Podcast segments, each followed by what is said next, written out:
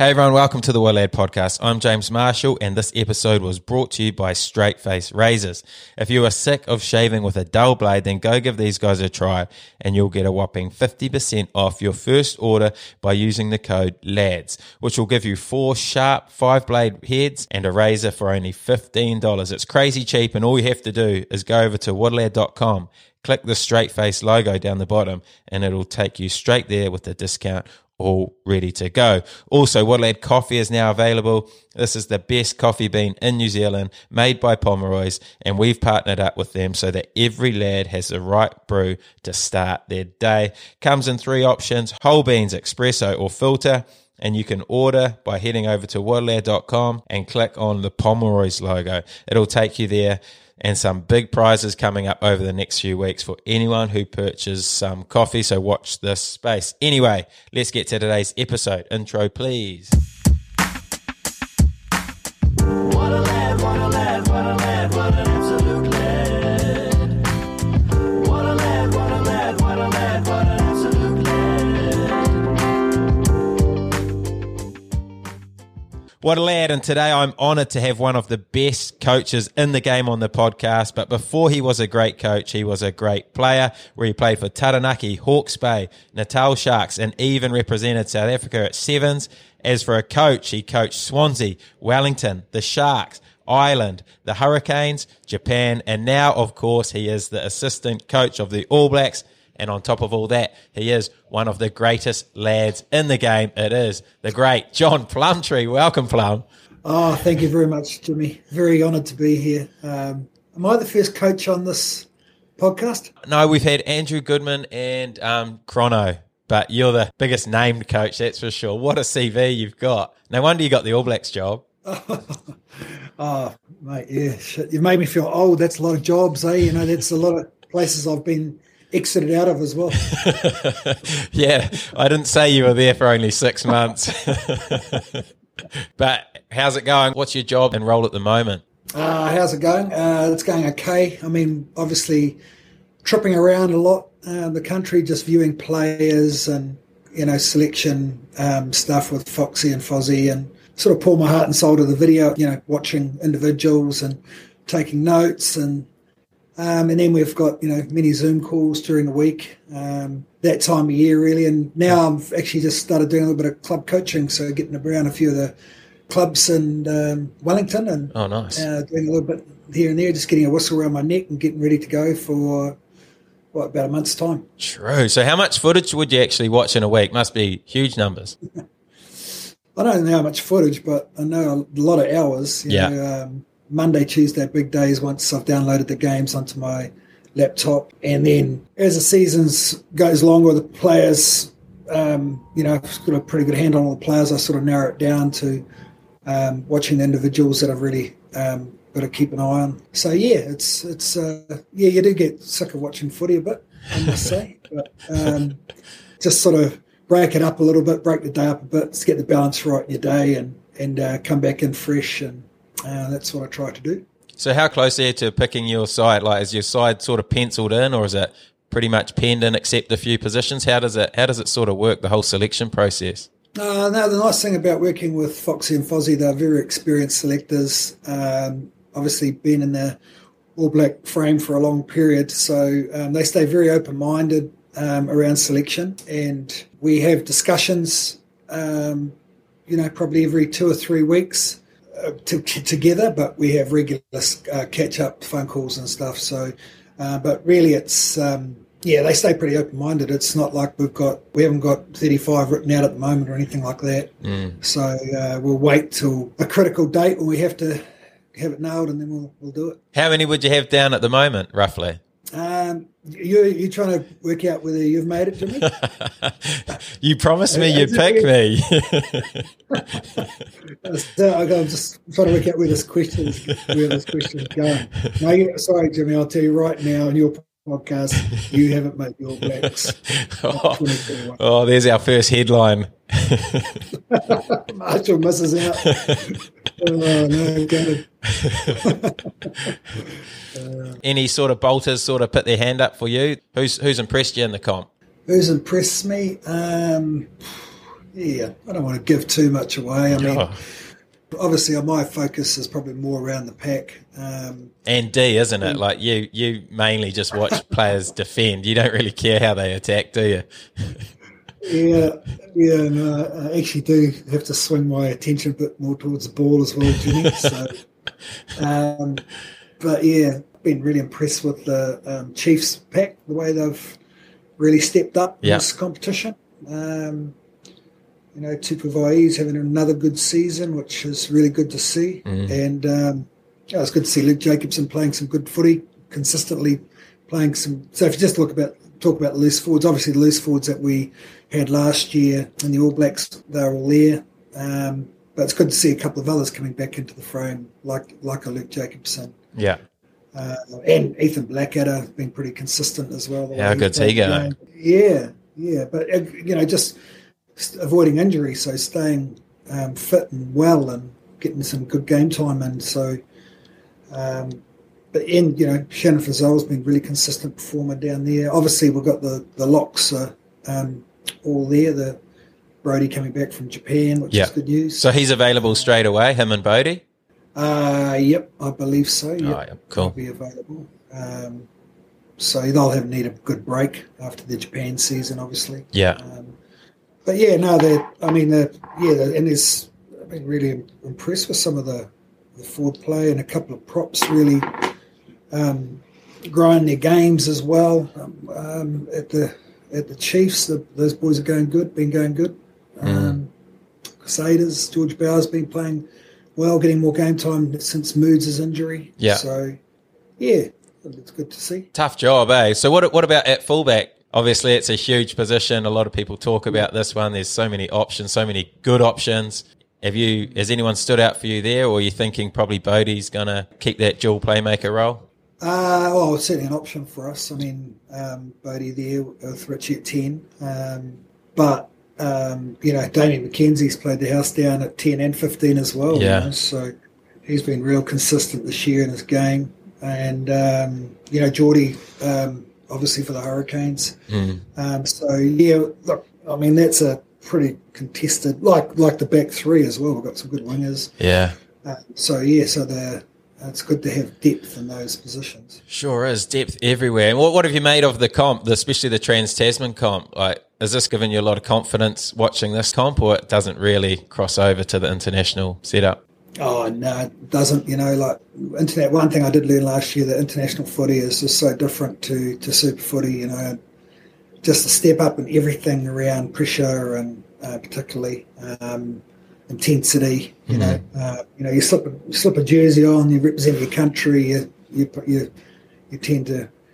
game tends to go to another level, individually and collectively. You know, so it's just great for the players that they, you know, we've stopped playing against each other week in and week out, and they've got now to play some different opposition, and it's great. I think great for the spectators as well. So thankfully that Trans-Tasman tournament started. We're not, as selectors, we're not too worried about results. We're just worried more about just how the boys are playing, keeping the boys, you know, hopefully the boys staying healthy and fit. And you're obviously a good Hurricanes man. Do you still supporting the Hurricanes more than the other sides, or has that had to go right out the window? No, I'm totally neutral now. I'm totally neutral now. No, I have to be. I still obviously wander down to the ground and sit with the boys on the camera and the injured guys and chat away to the boys and just try and keep my distance as much as possible. But you know, it's great. Still, you know, maintaining relationships is really important to me, and you know, Hurricanes a big part of my life. But you know, as it happens, you know, we just we have chapters, don't we, as players and as coaches, and I guess for me right now that chapter's closed and a new chapter's opened. And speaking of chapters, you've had so many chapters in your career, so we will try and get through as many of those chapters as we can, but I want to start at the start for your young John Plumtree down in Hawera. What was it like for you growing up? Oh, pretty small town. You know, everything revolved around getting out of school as quickly as possible and going to the freezing works so you can make some cash and have fun with it. I shouldn't be saying that, but no, it was pretty small town. Rugby cricket dominating my life. Played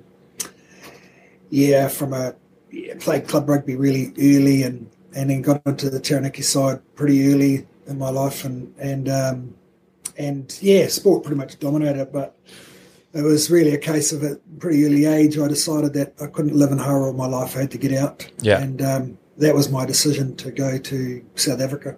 True. So what age did you go to South Africa? I was 21. I just turned 22. Oh, yeah. Really? And what was that decision, just to get out of Hawera? And why South Africa? Yeah. From Hawera to South Africa. Yeah. I was always fascinated as a kid with the all those earlier tests and the days where came on TV at 3 o'clock in the morning, and the All Blacks Cavaliers, and even before that when Andy Hayden was a All Black captain, and I'm showing my age now. I think mine was 76, but I love watching the South Africans play on those hard grounds against the All Blacks. It was sort of like almost felt like a different world to me, And then I contacted Colin Meads and asked him about South Africa, because I know he had a real affiliation with South Africa. And I gave him a quick call, but he didn't have too much time to talk to me. So we at Taranaki ended up playing King Country and Tikawiti, and I saw him in the club room. So I sort of like wandered over and waited for about 10 minutes till I could see he wasn't talking to anyone. I just sort of mentally walked over and said, hey, Colin, it's John Plumtree, and I just want to ask you a question about South Africa.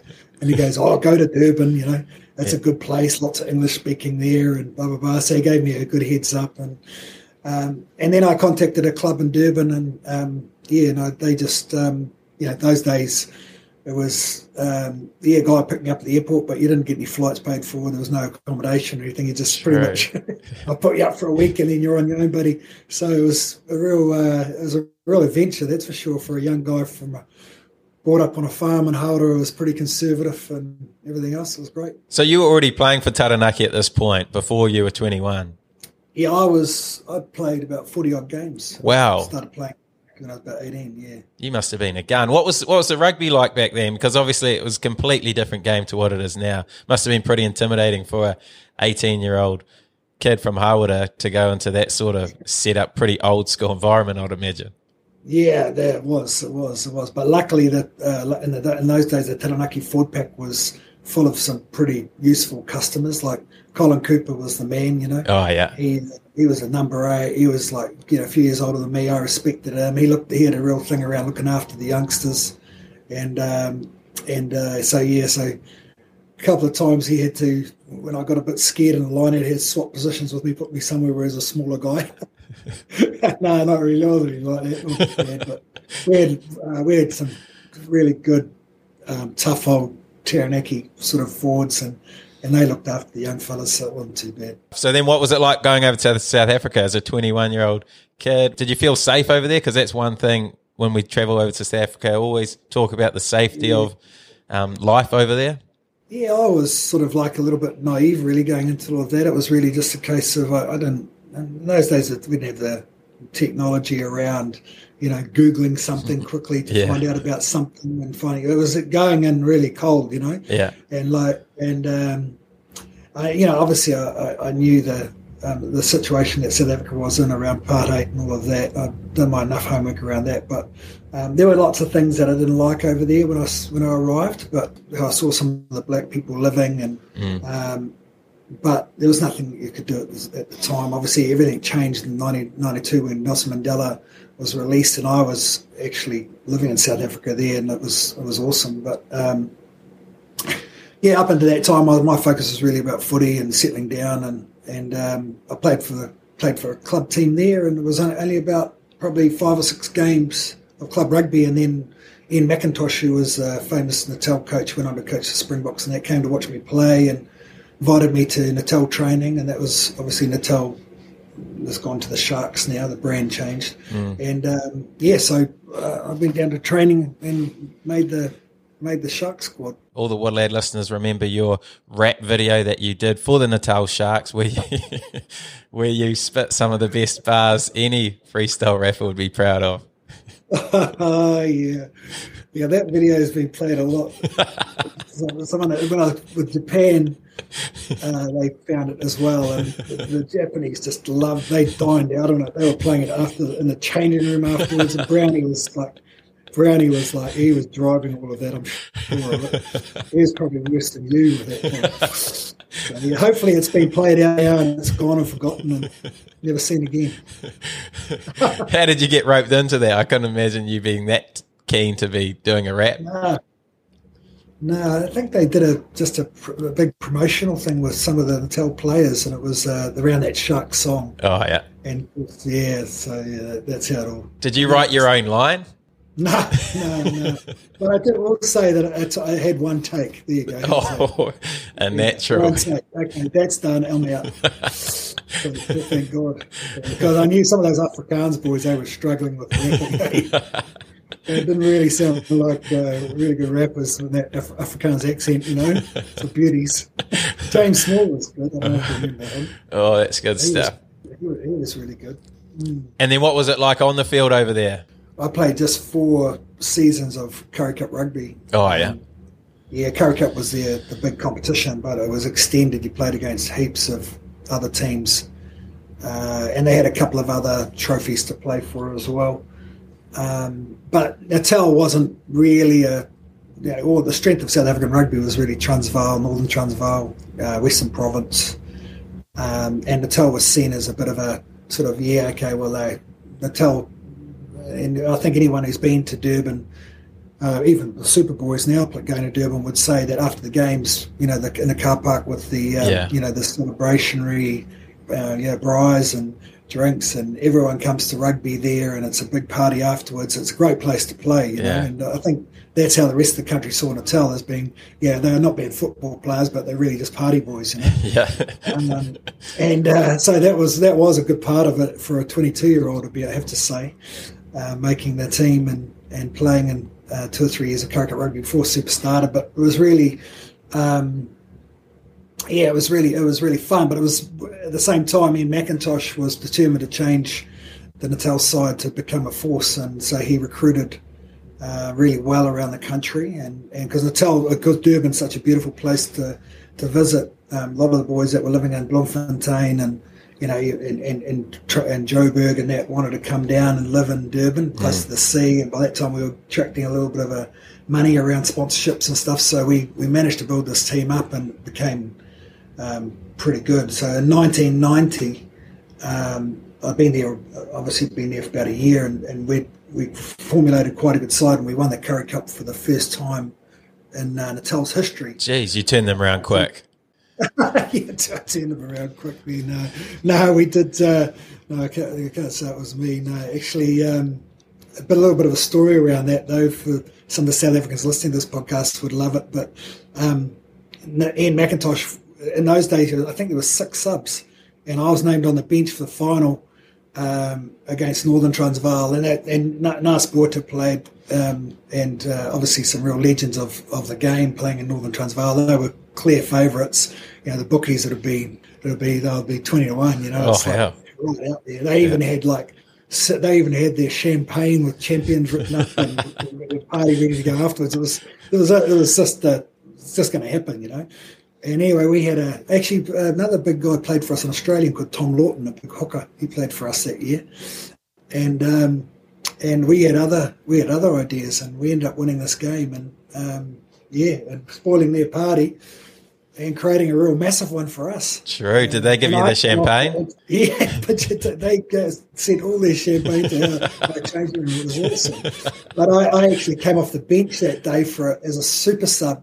With 25 to go, and now the loose forward I replaced had to limp off, because in those days you couldn't just say, get number 6 off, you know. Oh, true. And, he had to limp off, and it was a sort of a start of over there. They started, they're clicking on to, we can put these fresh guys on just by others limping off, you know.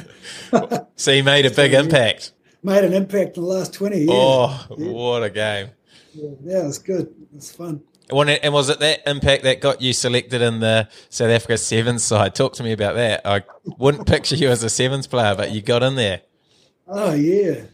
No, look, I mean, like I said, back in those days, there was not a lot of Super Rugby, so all we had was Sevens tournaments at the start of the season, really to get fit for the 15s. Yeah. So the Sevens tournaments were down in Stellenbosch, and they were big. It was a big tournament for South Africa, because from there, the South African team obviously got selected, and we were invited to Hong Kong. So I made the Natal team, went down, and we had a good tournament, won it, and then we were just all milling around, and the fires going, and having a few beers, and everyone was there, all the teams, and the Louis Late, the famous Transvaal president, stood up to name he was the South African president at that time. He stood up to name the team, and I heard my name mentioned. I thought, well, it must have been a mistake. Yeah. And because I'm a New Zealander, you know. But in those days, there was you had to play 3 years. Oh, true. Bang, straight in. So, the Springbok 7 is funny. But it was a really good side, actually. We got beaten in the quarterfinal by Fiji. And those were the days when, Rushy was the kingpin for New Zealand, and Jonah probably, and Cully was there, and there was a great New Zealand side that won it 2 years I was with the South African team there. But we had a pretty good side too. We had Jos van der Westhuizen, halfback, and Andre Jaber, a fullback, Chester Williams, winger. Yeah. So we had some pretty good players too. So it's good fun. Oh, so did you finish your career in South Africa? Yeah. Oh, did you? I came back and played 1 year because I wasn't quite sure whether I wanted to play my footy. After we won the after the 1991 season Currie Cup, I came back to New Zealand and I played in Hawke's Bay because my brother was living over there. Oh, yeah. I wanted to spend some more time with him, and then I played. I think 12 games for Hawke's Bay, and then I shot back to Durban and finished my career there. Sure. Obviously, by that time I'd been going out with my Lara, my girlfriend then, and now my wife, but we were pretty full on and.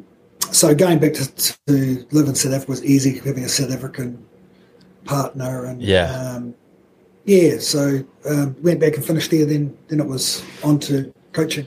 Was that always the plan to get into coaching?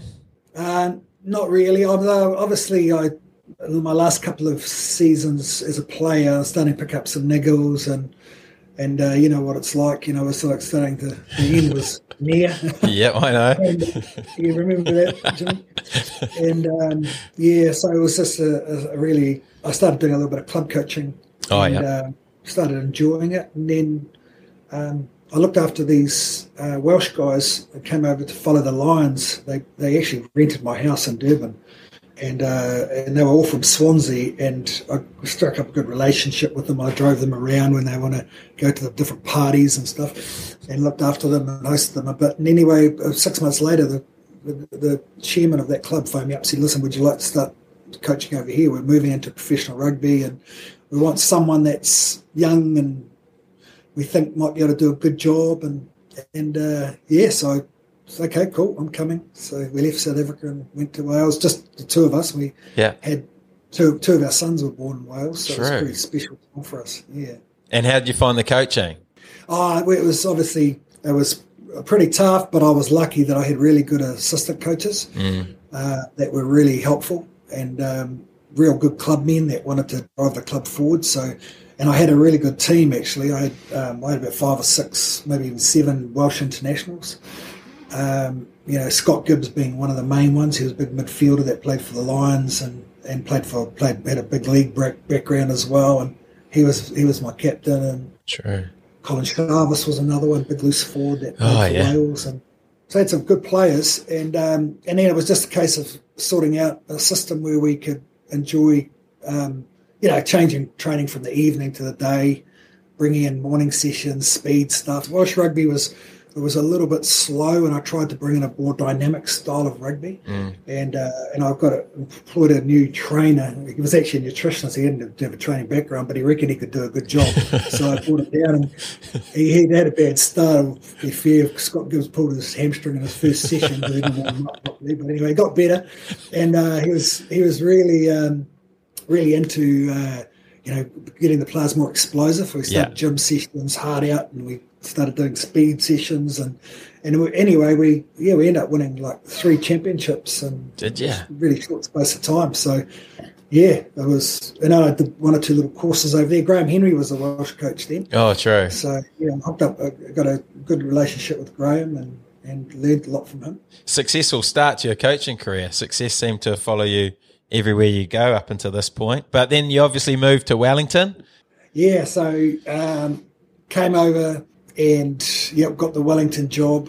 I actually had a job in Waikato as a RDO, just a rugby development officer. I didn't really start it. The job I had a John Mitchell and Robbie Dean's got the All Blacks, and they wanted me to come on board as an analyst. But you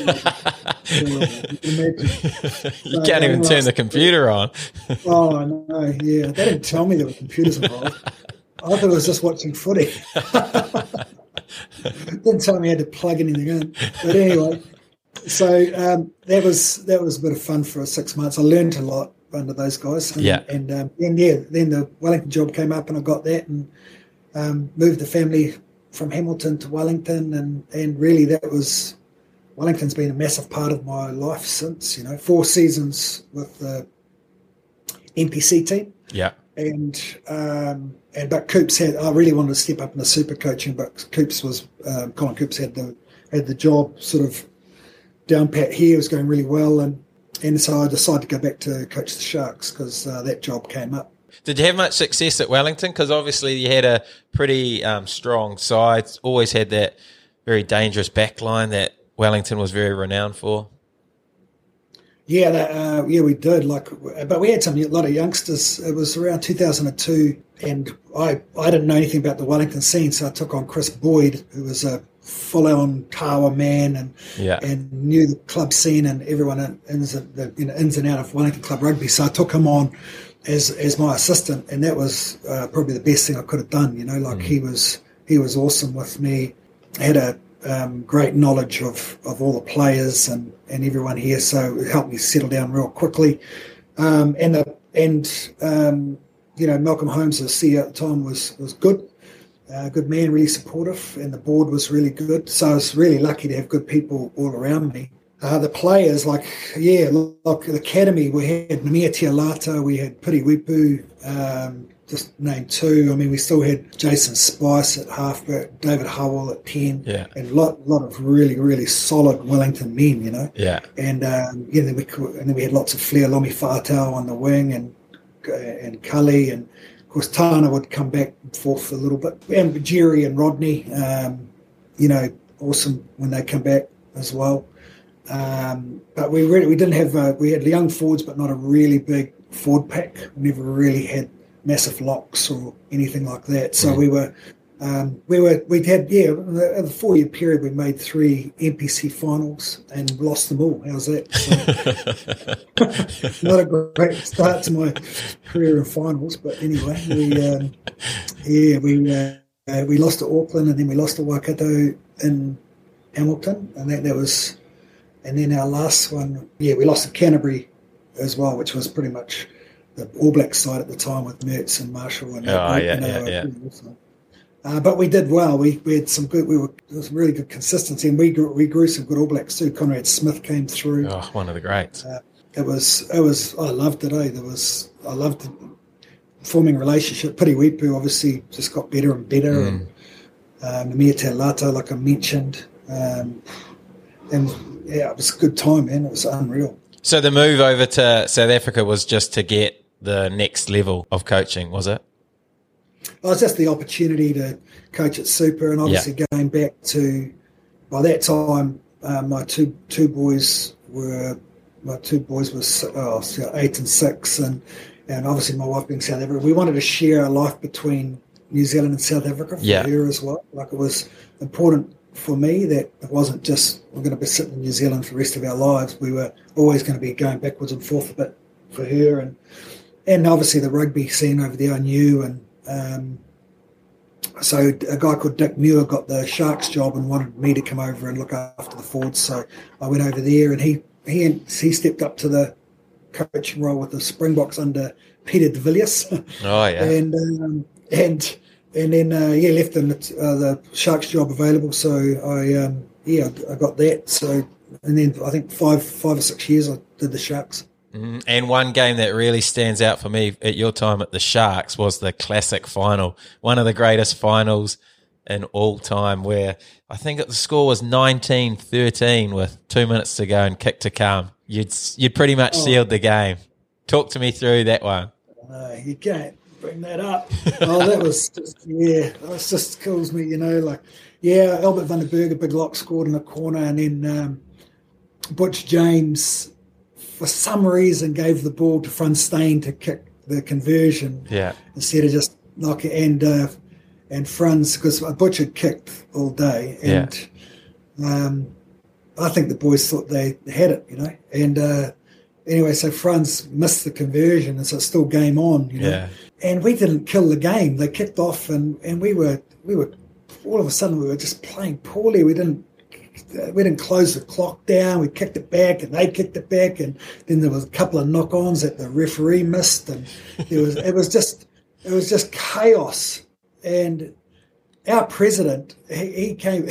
He was watching the game, obviously up in the suites, and he jumps in the lift to come down to present the Super Rugby tournament, the trophy to the Sharks, and he gets down the lift, and we'd lost. There's the bottom of the lift, and we'd lost. Oh, can you imagine how that guy felt? Anyway, it was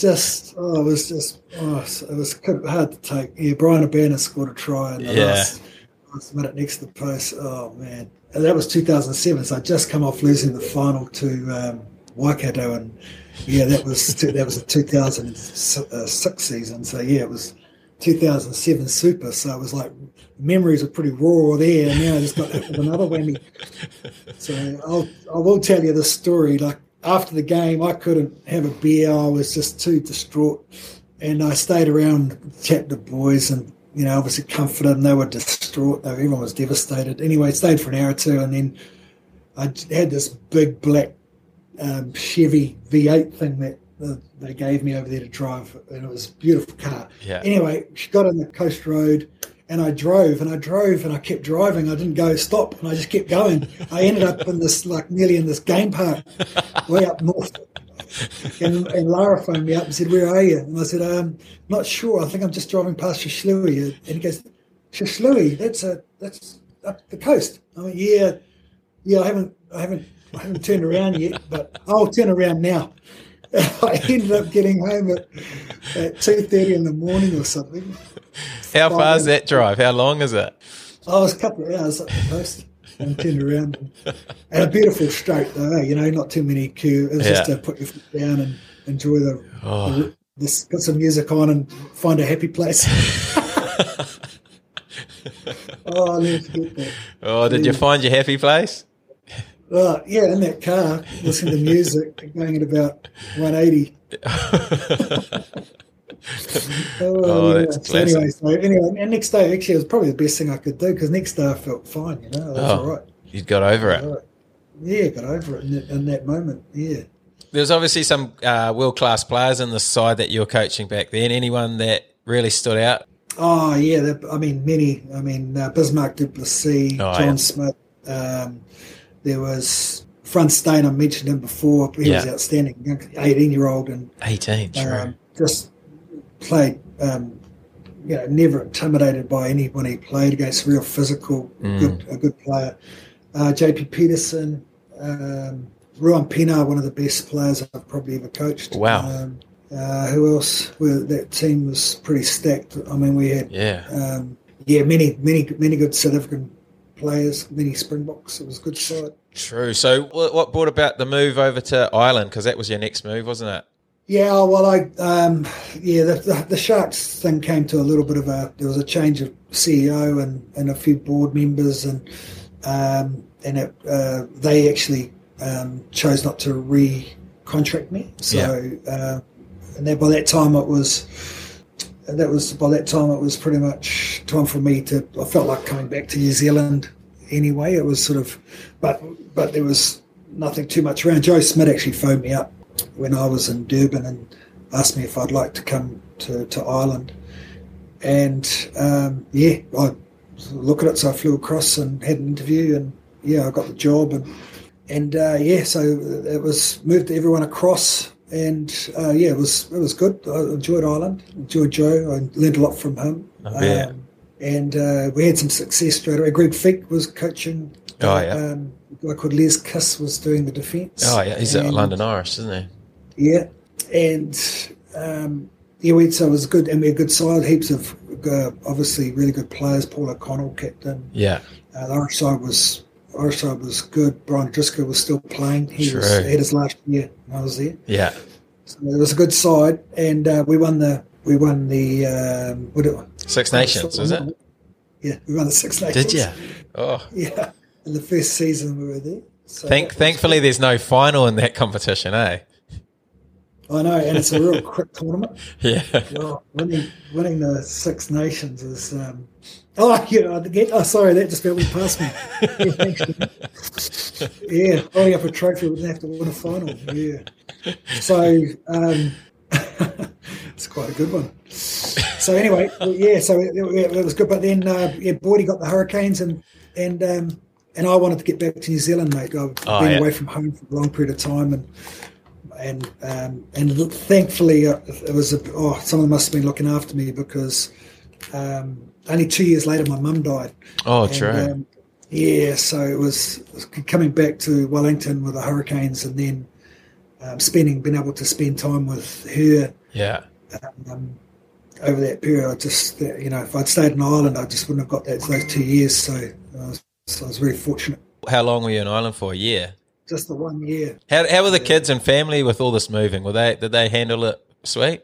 Oh, that's a good question. I mean, the Ireland, leaving Ireland was really upset them. Settling them down in Ireland was pretty tough. Yeah. Because just the boys one was in high school, one was sort of in an intermediate sort of stage. Yeah. And Troy, my baby, we had back in South Africa, he was about 6, I think. Yeah. So we'd settled them into school and settling the boys in, you know, they couldn't understand the teachers because the Irish accents and the dean and all of that. There were all these issues we had to get over. And once we'd settled in, the boys got quite – I only found out later, but the boys got quite popular with the girls. Oh, no doubt. Yeah, particularly one of them. And anyway, so when I told them we were going back to New Zealand, it was – yeah, I was the most unpopular I've ever been in this family. Oh, really? Yeah. And then you can imagine, you know, if you've got kids, you imagine at times you can be pretty unpopular. But that was another level. I've got that all to come. I'm still the cool dad. Oh, okay. All right, yeah, well, it's coming to me, trust me. So anyway, so the boys weren't happy and we came back to New Zealand, but we all settled down and pretty quickly back here. My two oldest in particular, they always saw themselves as Kiwi boys, as much as they lived half their life in South Africa. Yeah. So, yeah, they were fine. And then what was it like going back to the Canes, partnering up with Boydie again? Very talented squad you came in with. Yeah. Oh, that's the thing, wasn't it? I mean, I can remember us going to a camp in 2015. I think we went across to Gisborne, and we had a pretty big morning around just our standards and values and our culture, how we wanted to tweak things, and it was a really good morning. And I can remember just standing up in front of the team and just saying, I don't think I've ever been in front of a group that's so talented. Mm. And we had some incredible players in 2015. And guilty. You remember? Yeah, I do. You were looking at me when you said that. I was looking straight between the eyes and the front row, and you were looking at me like I didn't know what I was talking about. So yeah, and I just and so we just got to I just said to the boys, we've just got to put these things in place, and I'm sure we can have a really good year, and you know, We almost had a brilliant year, didn't we? Yeah, that damn final. Why couldn't it be like Six Nations? Yeah. Talk me through that final. What do you remember, or even that season? I just loved that season. It was great. We had a really good group of boys, and it was just a really happy group. Happy group, and really good, we played good footy. It was a good group of men that we. I remember that game in New Plymouth that we played when we played the Chiefs, and played against a pretty good Chiefs side that day, and we didn't. We were already made the final, I think, and we played and won that game. Which was great in front of the Taranaki fans.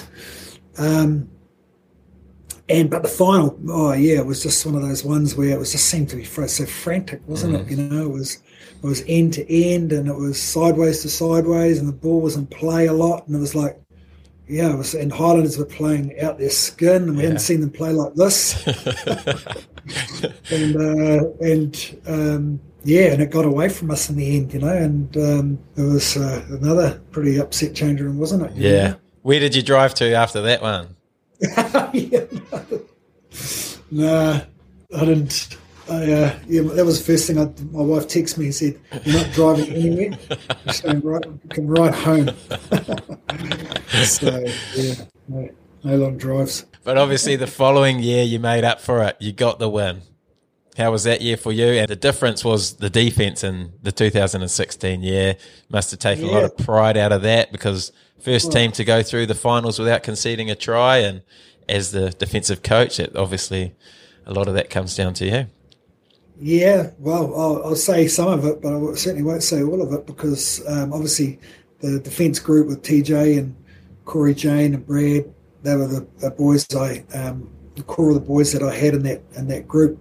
I'll never forget the conversation I had with CJ. We were talking around drift defence and versus a real line speed mentality, and we thought about why don't we come up with this plan that we.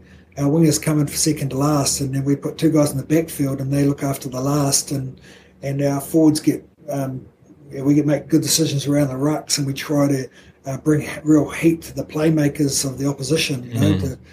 That was obviously there was a bit more to it than that, but we had to go out and I can remember going to Boydie's office and say, look, we're going to try. I think we're two games into it. In 2016, I think we actually might have lost. We lost the first two, yeah. Yeah, we do. We lost. We lost in the Brumbies, didn't we? By about 50. Smoked, yeah. Yeah, and I can remember going to Boydie's office and saying, "Listen, we're going to change our D system. So, what do you think?" He goes, "Oh, well, I'll back you to do whatever." So, okay, I said, "Well, hang on to your hat, because it's going to be, we're going to have some fun with it." Yeah. And so we drove it real hard, and then the boys fell in love with it, didn't they? I remember. Vi Fafita and Michael Fadialofa being kingpins around that department for us, bringing the heat around the rucks, and we had some good athletes in the front row, like Reg Goods and guys that could really get off the line and that. So it suited the personnel that we had. Yeah, and of course the boys found belief and confidence in it, and we all the teams really that we played against hadn't faced it before, so they didn't really know how to attack it. There was probably the Crusaders were one side that were probably the following year they brought more of that into it. But I think a lot of teams around the world followed that model of what we were doing, because I found it out more later, definitely. So, it was fun. Yeah, I think that buy-in was the key that you talk about, getting the whole squad to buy into it, because as soon as one person doesn't buy into that system, you're stuffed, eh? That's where the hole's open. But you managed to convince everyone in the whole squad that this is how we were going to do it, and had some real good success out of it. So, yeah, and again, I'll go back to some key leaders who drove it, and believed in it, and CJ being one, TJ being the other. So we had one guy that was organising closer in around the forwards and encouraging the forwards to get off the line. And we had, obviously, CJ out wider, who was a really good decision-maker around when to come, when to hold. And because, remember, CJ didn't like making tackles, so if he could get up and shut them out of it, yeah. if he could get up and get the winger that it's his man to or second last to pass the ball over here, well, he doesn't have to make the tackle. So that was his plan. He'd leave it for me. But Jimmy can look after that last tackle. And remember how many intercepts CJ got. Yeah. From doing that. We're seeing that. I think Jill's got one last week in the stadium here. Yeah. Just from that mindset of getting up, and now we're seeing. Now it's become pretty much a norm for most defences. Mm. But one of my favourite things at the Hurricanes was the Monday morning when you would have your D presentation. You knew how to run a D presentation. It was one of the best. It was like a stand-up comedy / learning review. It had everything in it. Talk me through, how much planning did you put into your defence presentations? Because, man, they were good. Oh, look, there's always a fair bit of planning going into any type of presentation, but I think I was with the boys for a couple of years, and it was when you're with a group that long, it becomes a bit of a family, so you feel like you're really talking to your family, so you can be yourself and have fun with it, and there's obviously times when, like in any family, they can get a bit serious too, but it can't be that way all the time, can it? No. It gets pretty exhausting if it's always like that. So, I think, I remember having one or two little conversations with you in front of the boys around your tackle technique, Jimmy, and this is how not to do it. And let's have a look at this, Jimmy. Can you just take me through this, Jimmy? And, the Carmichael Hunt. Oh, still hurts. After that presentation, I went for a drive. No, you see, that's one thing that I wouldn't do. I learnt that over my career. You've got to pick your audience. So you would be. I knew you'd take it the right way and commentate around what proper technique does look like. And this tackle here on Carmichael Hunt, this is not the way to do it. So, and this is what can happen as you stood up with your arm in a sling for 6 weeks. So, yeah, it was all learning. So you're teaching the others. Exactly. I'm happy to be the example for the rest to follow or not follow. Oh, no. But one thing I used to always love getting you back with was your spelling. Spelling with Plum, a big segment in the info committee. How is your spelling these days? I double-check everything, Jimmy, thanks to you. Yeah, I'm very conscious of that. If I write something up, I make sure. Even the simple words, just don't trust myself. And stats, got to be really careful. So, you can have some fun with the old coach, can't you? And that's a really important part of the game, isn't it? These players should be able to have fun with the coaches and the coaches have fun with the players, and that what creates a great environment and great culture, and creates I guess what you could say a real safe place. The players can see that they can smile and have a few laughs, and eventually it's a pretty long week if you're from Monday to Saturday if it's all serious stuff, isn't it? Yeah, sure is. And you did it well, mate. You did it very well. So talk me through the transition from going from the assistant coach to the head coach, because I know it wasn't the smoothest transition, but how did it all happen? And talk me through that one. Well, I think that, obviously I head coached before in Durban, but I think from assistant coach to the head coach with the Hurricanes, it was really a case of making sure that the players were all comfortable with it. So, the first thing I did was bring all the what I saw as the leaders, and they weren't just the main leaders; they were a wider group as well. So there's about 10 or 12 players, and said, "Listen, the board want me to take over, but I haven't accepted it yet until I get your buy-in. If you want me to do it, because I'm not going to do it unless you want me to do it." Yeah. And all the boys said, "No, we're behind you." So, and that was the start really, and the rest was just. There was quite a few things that I wanted to change from an organisational point of view. So as around the coaches, I wanted to get a little bit more organised and, believe it or not, use technology more. So we were having a lot of planning meetings earlier in the week, and of course guys like Jason Holland loved being organised and loved being planned. So I was putting a big and Chrono, great. Waddy was great because Waddy loves that too. Like, as much as he's a good coach, he needs that little bit of drive around being extra organised. Yeah. So he helped him, and And yeah, it was a really happy coaching group because we were organised and we felt, you know, more relaxed because they felt organised. So that was probably the big thing. I was just getting the buy-in for the players and management, getting them a bit more switched on, a bit more organised, and that in a couple of departments. It was fun. Nice. And you did a little bit of work with Japan during this time too, did you?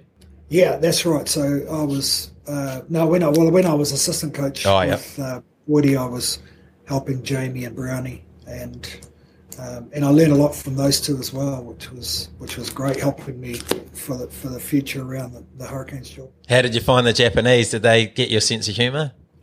You know, the Japs, they love it, eh? The Japanese. I think when they can see the Kiwi boys having fun with them, and you know, working hard and showing them, you know, the ins and outs of the game that you've learnt and loved, that they switch onto it real quickly and really easy to coach. So yeah, straight away Jamie wanted to bring in because the problem with Japanese rugby, is, of course, has been their defence.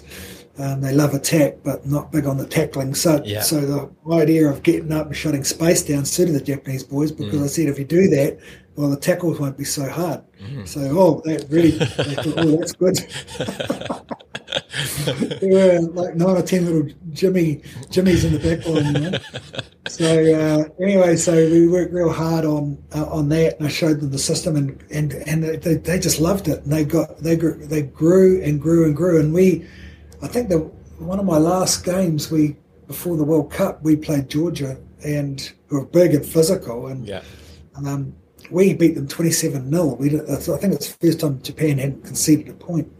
Sure. And in a test match. So yeah, so that and of course, you know, I couldn't do the World Cup, but then they went on to become really good in the World Cup too, didn't they? Yeah. So why couldn't you do the World Cup? The New Zealand Rugby Union wouldn't let me do the World Cup after I accepted the head coaching role for the Hurricanes. Oh, okay. True. You can do it as an assistant, but once you become a head, you couldn't. Is that how it works? Yeah. And that's obviously changed now with Brownie, so I think it's yeah. So, yeah, it was a little bit hard to take. I'd have loved to be with Japan in the World Cup. Yeah. It was a good time, you know. Might have been a different story. They might have won it. You make me laugh. Or lost the final, probably. But no, they did have a very successful World Cup, though. It must have been pretty satisfying to watch that because, I mean, they definitely punched above their weight, and the rugby they were playing was just awesome, and the whole country got behind that. Yeah. Oh, man, I was envious. I mean, I was actually over in South Africa over the finals of the World Cup because I was working for Supersport. Oh, yeah. In Johannesburg, and watching the Japanese play, and you know, the South Africans were generally really nervous about that game because I think they played them in the quarter, like, or was it a pool game? I can't remember. They played them in the quarter final. Because they had lost the World Cup before, right? Jones was. Yeah.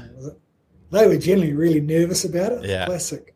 But they just bullied them in the end, eh? They were just far too big at set piece time, and just Japan didn't quite execute, I guess, their game plan because they couldn't.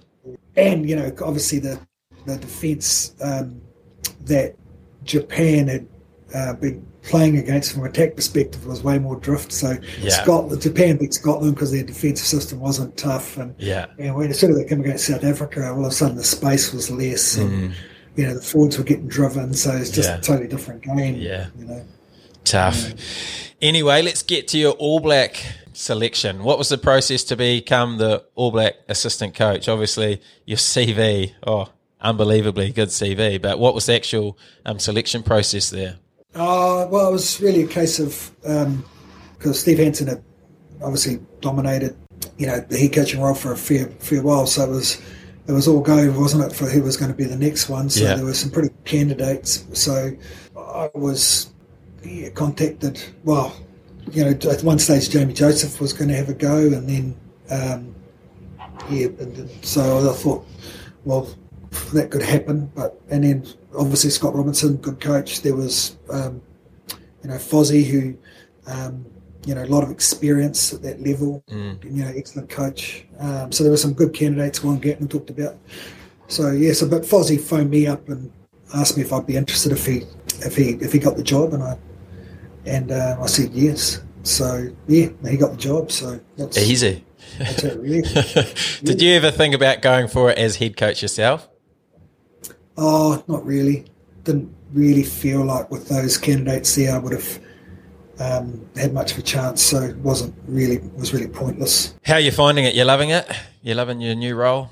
Yeah, look, last year was a massive challenge for everyone. Obviously, COVID hit. We didn't have any games when we were supposed to. You know, games in June, July all got cancelled. I think Scotland was supposed to come here, didn't come. And then when we finally got it all together, we had a week's camp, I think, and then played Australia. So It was a pretty tough start, you know.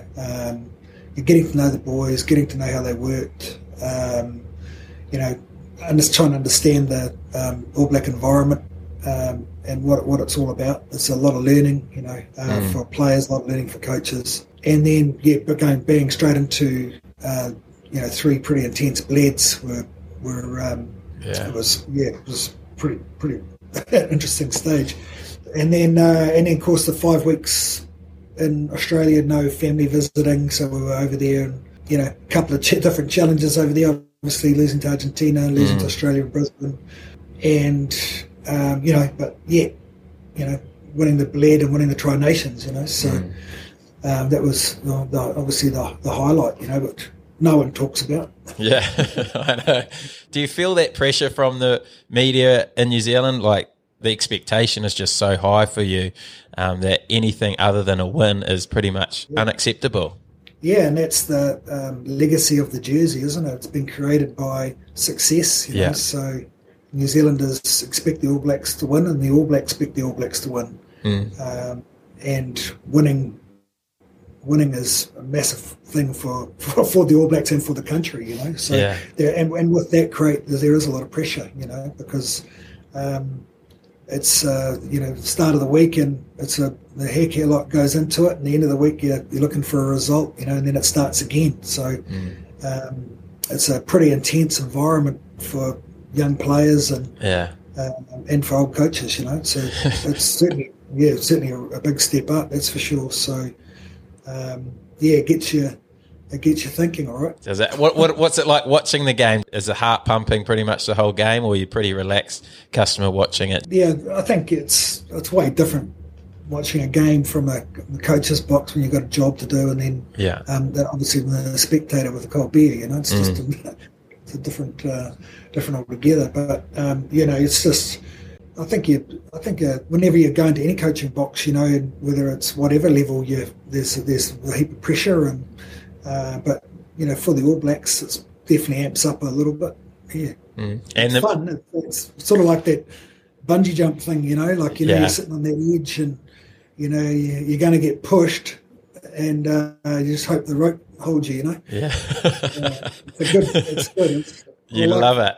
You love it. Yeah, like having $100 on a horse coming around the corner.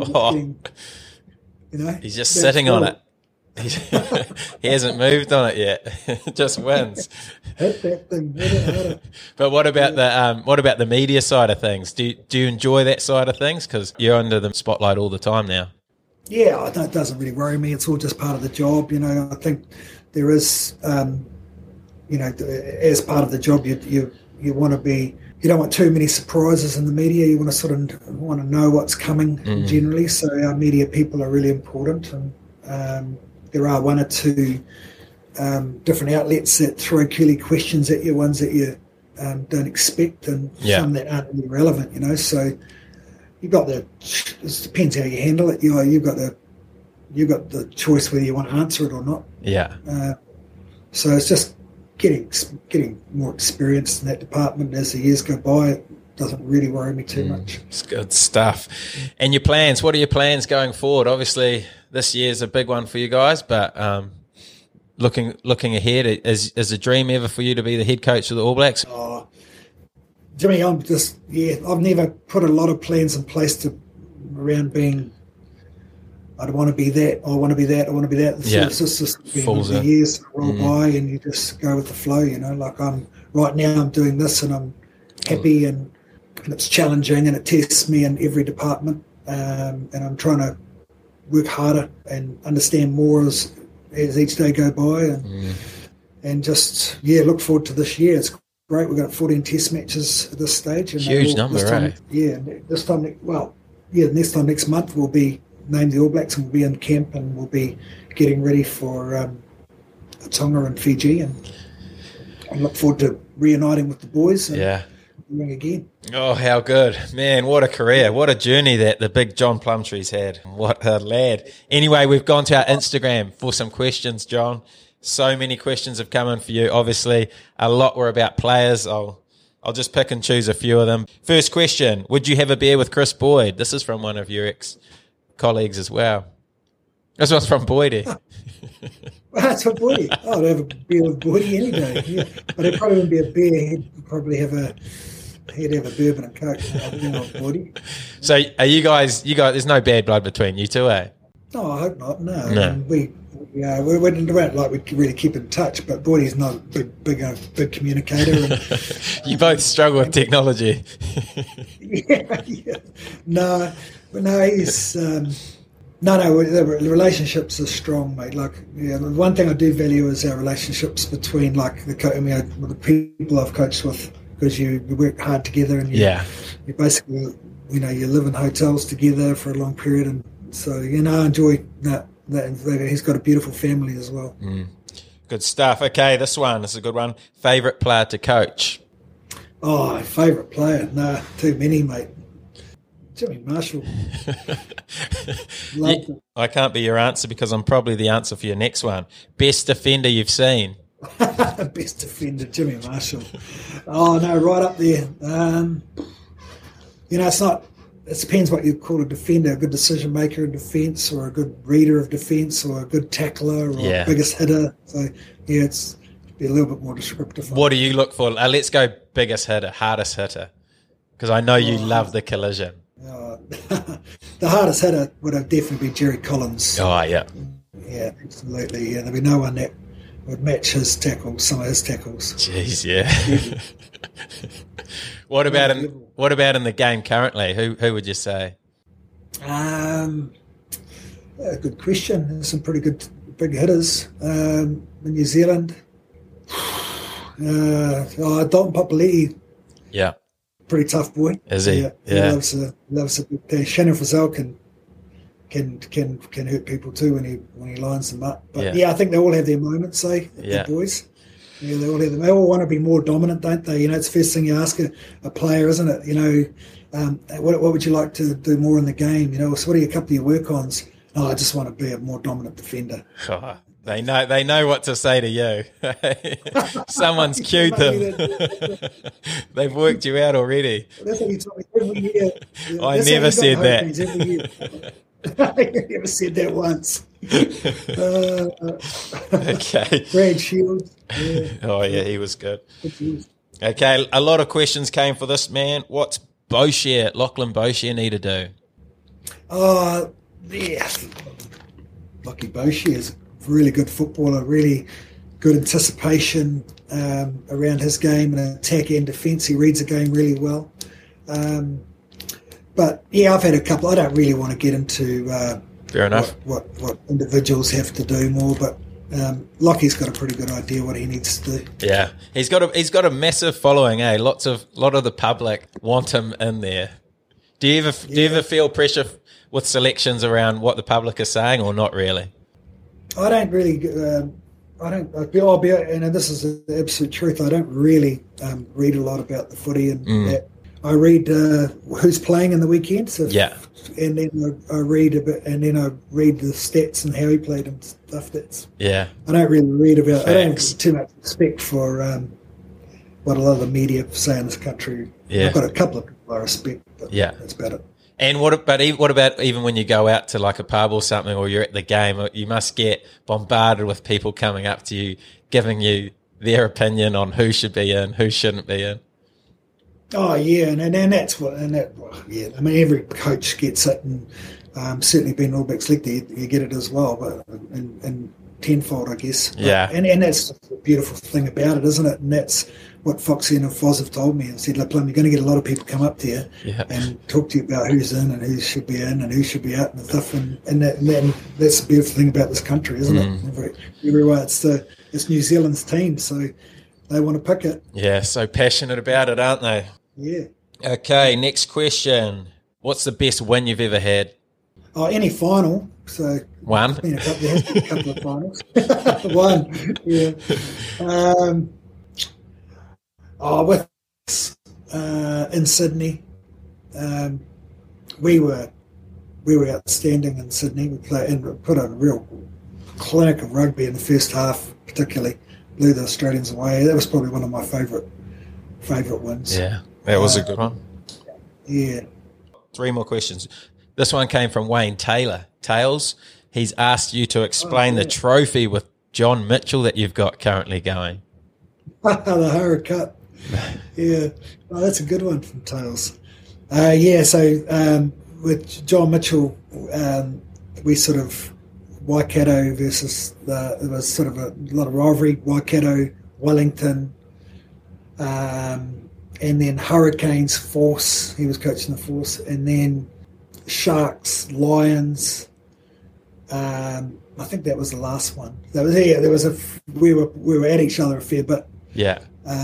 So we decided to bring in a trophy called the Currie Cup. Oh, true. It's just a beer mug. Yeah. With John Mitchell, John Plumtree, and all sort of highlighted on there. You know, our wives do that. They get it engraved and stuff. The scores, and the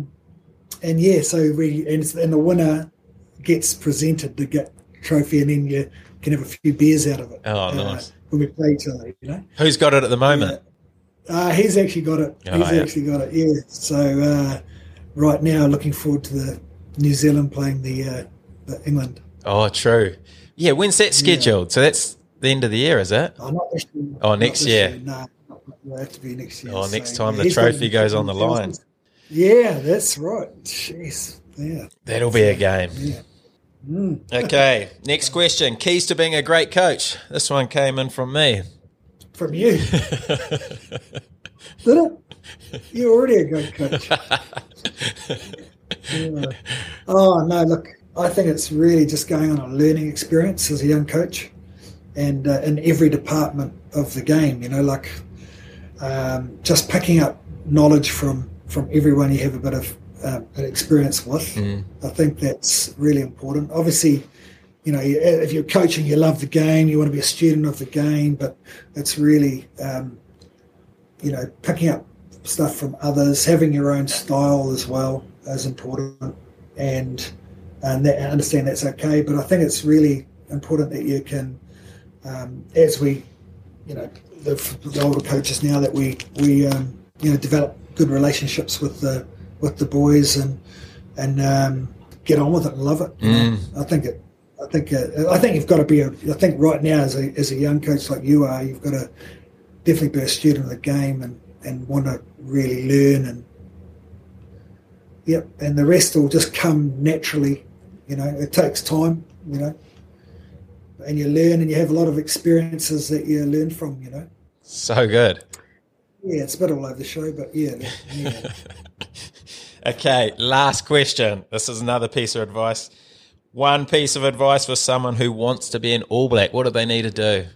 Oh, again, I would say you've got to develop really good habits that can mould you into a player that that everyone wants to see. So it's not just about talent. It's about a lot of stuff off the field that you've got to be really good at as well, just around, you know, how you look after yourself as a pro, you know. So, you know, obviously your diet and your sleep patterns and, you know, your training ethic and, you know, how much you love to work, you know, away from structured sessions and you know, gym settings. What that looks like is to go into the gym and doing recovery and those types of things. So I think if you want to become the best in the game, you've got to develop a heap of habits that will help you become the best in the game, and that's certainly what professional professional rugby is all about. So it can't be that you're just a great winger. You can step, you can run, you can catch, you can kick. That's just part of it. So because there's just so much competition, isn't there? And the best in the business are great professionals on and off the field generally. And, very true. Yeah. Such good advice. What a way to finish the podcast, Plum. You're giving off some of the best advice we've had on yet. But really appreciate you coming on the podcast. Obviously, I loved being coached by you. You're an absolute champion bloke. I've always found your hard case around the team environment. You created a good culture within the Hurricanes, especially while I was there. Loving seeing you on the biggest stage at the moment, being an All Black coach. Wishing you all the best for this season. I'm sure you're going to put your imprint onto this side, and we'll see some donuts for opposition over the next few years with your D systems in place. But really appreciate you coming on the podcast and giving up your time. Jimmy, thank you very much for having me. Honour. Absolute, lad.